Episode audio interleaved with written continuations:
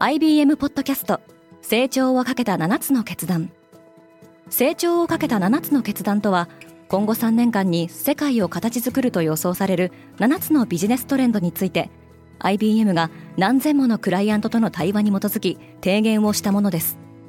このポッドキャストでは変化の激しい時代において企業が下すべき成長をかけた7つの決断について日本 IBM の7人の専門家と考えていきます。今お聞きのリスニングサービスにてぜひフォローボタンからフォローをお願いします。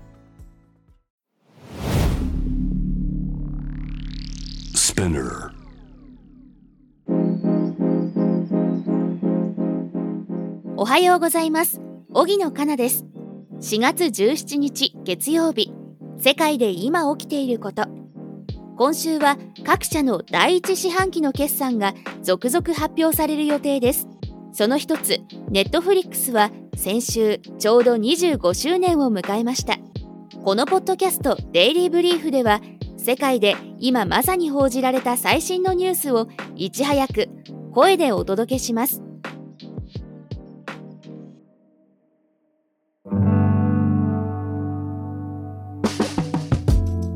ドイツは原子力の火を消した。ドイツでは週末15日に国内最後の3基の原子力発電所を閉鎖しました。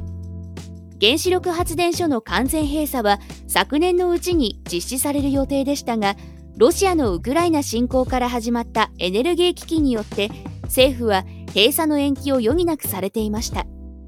閉鎖に至るまでは反発も多く先週13日には科学者らがドイツ政府に対して考え直すよう公開書簡を発表しています。書簡に名を連ねた科学者にはノーベル賞も受賞している物理学者クラウス・フォン・フリッツィングも含まれており原子力発電は CO2 排出量を削減するために欠かせないとしています。マスクは密かに AI 開発を進めていた。イーロン・マスクが AI の新会社を立ち上げたとフィナンシャル・タイムズなどが報じています。社名は X.AI で3月9日にネバダ州で登記されたことが分かっています。詳細は不明ですが AI の研究者やエンジニアなどからなるチームを結成しチャット GPT に対抗するサービスの開発を目指す模様です。マスクは3月末に最先端 AI の開発を一時的に停止することを求めた公開書簡に署名していますが今回の動きはこれに逆行するものとして注目を集めています。スーダンの戦闘は一時停戦状態に入った。BBC によると北東アフリカのスーダンで15日に発生した戦闘は一時停戦状態にあるようです。2021年のクーデター以来スーダンでは軍が実権を握っていますが今回の戦闘はスーダンとその傘下の軍事組織ラピッドサポートフォースが衝突したことによるものでスーダンの医師会は少なくとも57人が死亡したと伝えています。またこの戦闘によって WFP 世界食糧計画の職員3人が死亡しており WFP は現地における人道支援活動の一時停止を発表しています。ラピッドサポートフォースは軍の統治が弱まり民生に移管することに反対して行動に出たものとされています。脚本家もストライキを起こす。WGA アメリカ脚本家組合が会員に対して呼びかけたストライキ承認投票が今日17日に最終期限を迎えます。来月1日 WGA がディズニーやネットフリックスなどを代表する業界団体映画テレビプロデューサー連合と結んだ契約が終了しますが両者の間では新しい条件がまとまっていません。16年前の2007年に WGA が決行したストライキは100日間に及び多くの映画やテレビドラマが凍結されました。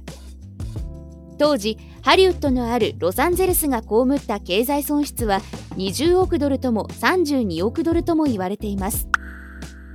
メルクは腸疾患薬の開発にコミットする。アメリカの製薬大手メルクは炎症性腸疾患の治療薬を開発しているバイオ企業プロメテウス・バイオサイエンシズを108億ドル。日本円にしておよそ1兆4450億円で買収すると発表しました。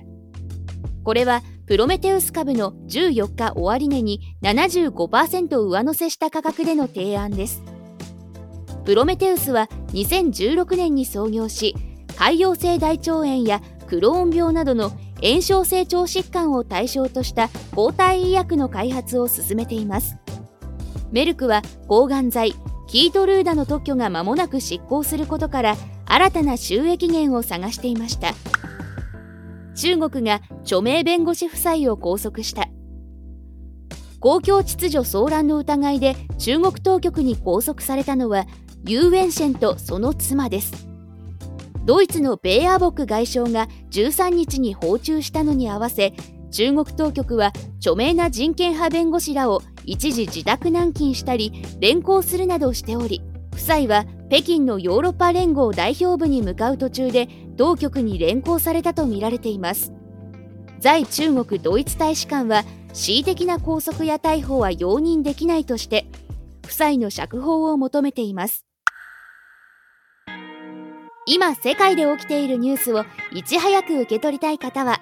デイリーブリーフをぜひ Spotify、Apple Podcast、Amazon Music などでフォローしてくださいね。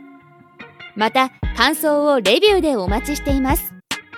今後のデイリーブリーフを良いものにするためあなたの感想をお待ちしています。荻野かなでした。今日も良い一日を。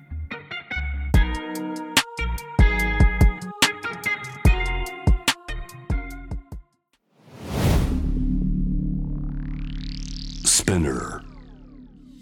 Hey everyone, I'm your boss Mila and レイコ長谷川ミラと佐藤真子にシュレイコの2人でお送りしている東京ヤングバス同世代で共有したい情報や悩み私たちが感じる社会の違和感などをシェアしています。毎週月曜にスペナーも通じてニューエピソードを配信中。メッセージは番組概要欄のメッセージフォームからお願いします。東京ヤングバス聞いてね。バ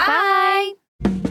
リスナーの皆様より多くのリクエストをいただいている話題のニュースを深掘りしたエピソードを週末の有料版で配信中です。今なら1ヶ月無料トライアルを実施中。詳細は概要欄に記載しています。この機会にぜひ聞いてみてくださいね。感想ご意見もお待ちしています。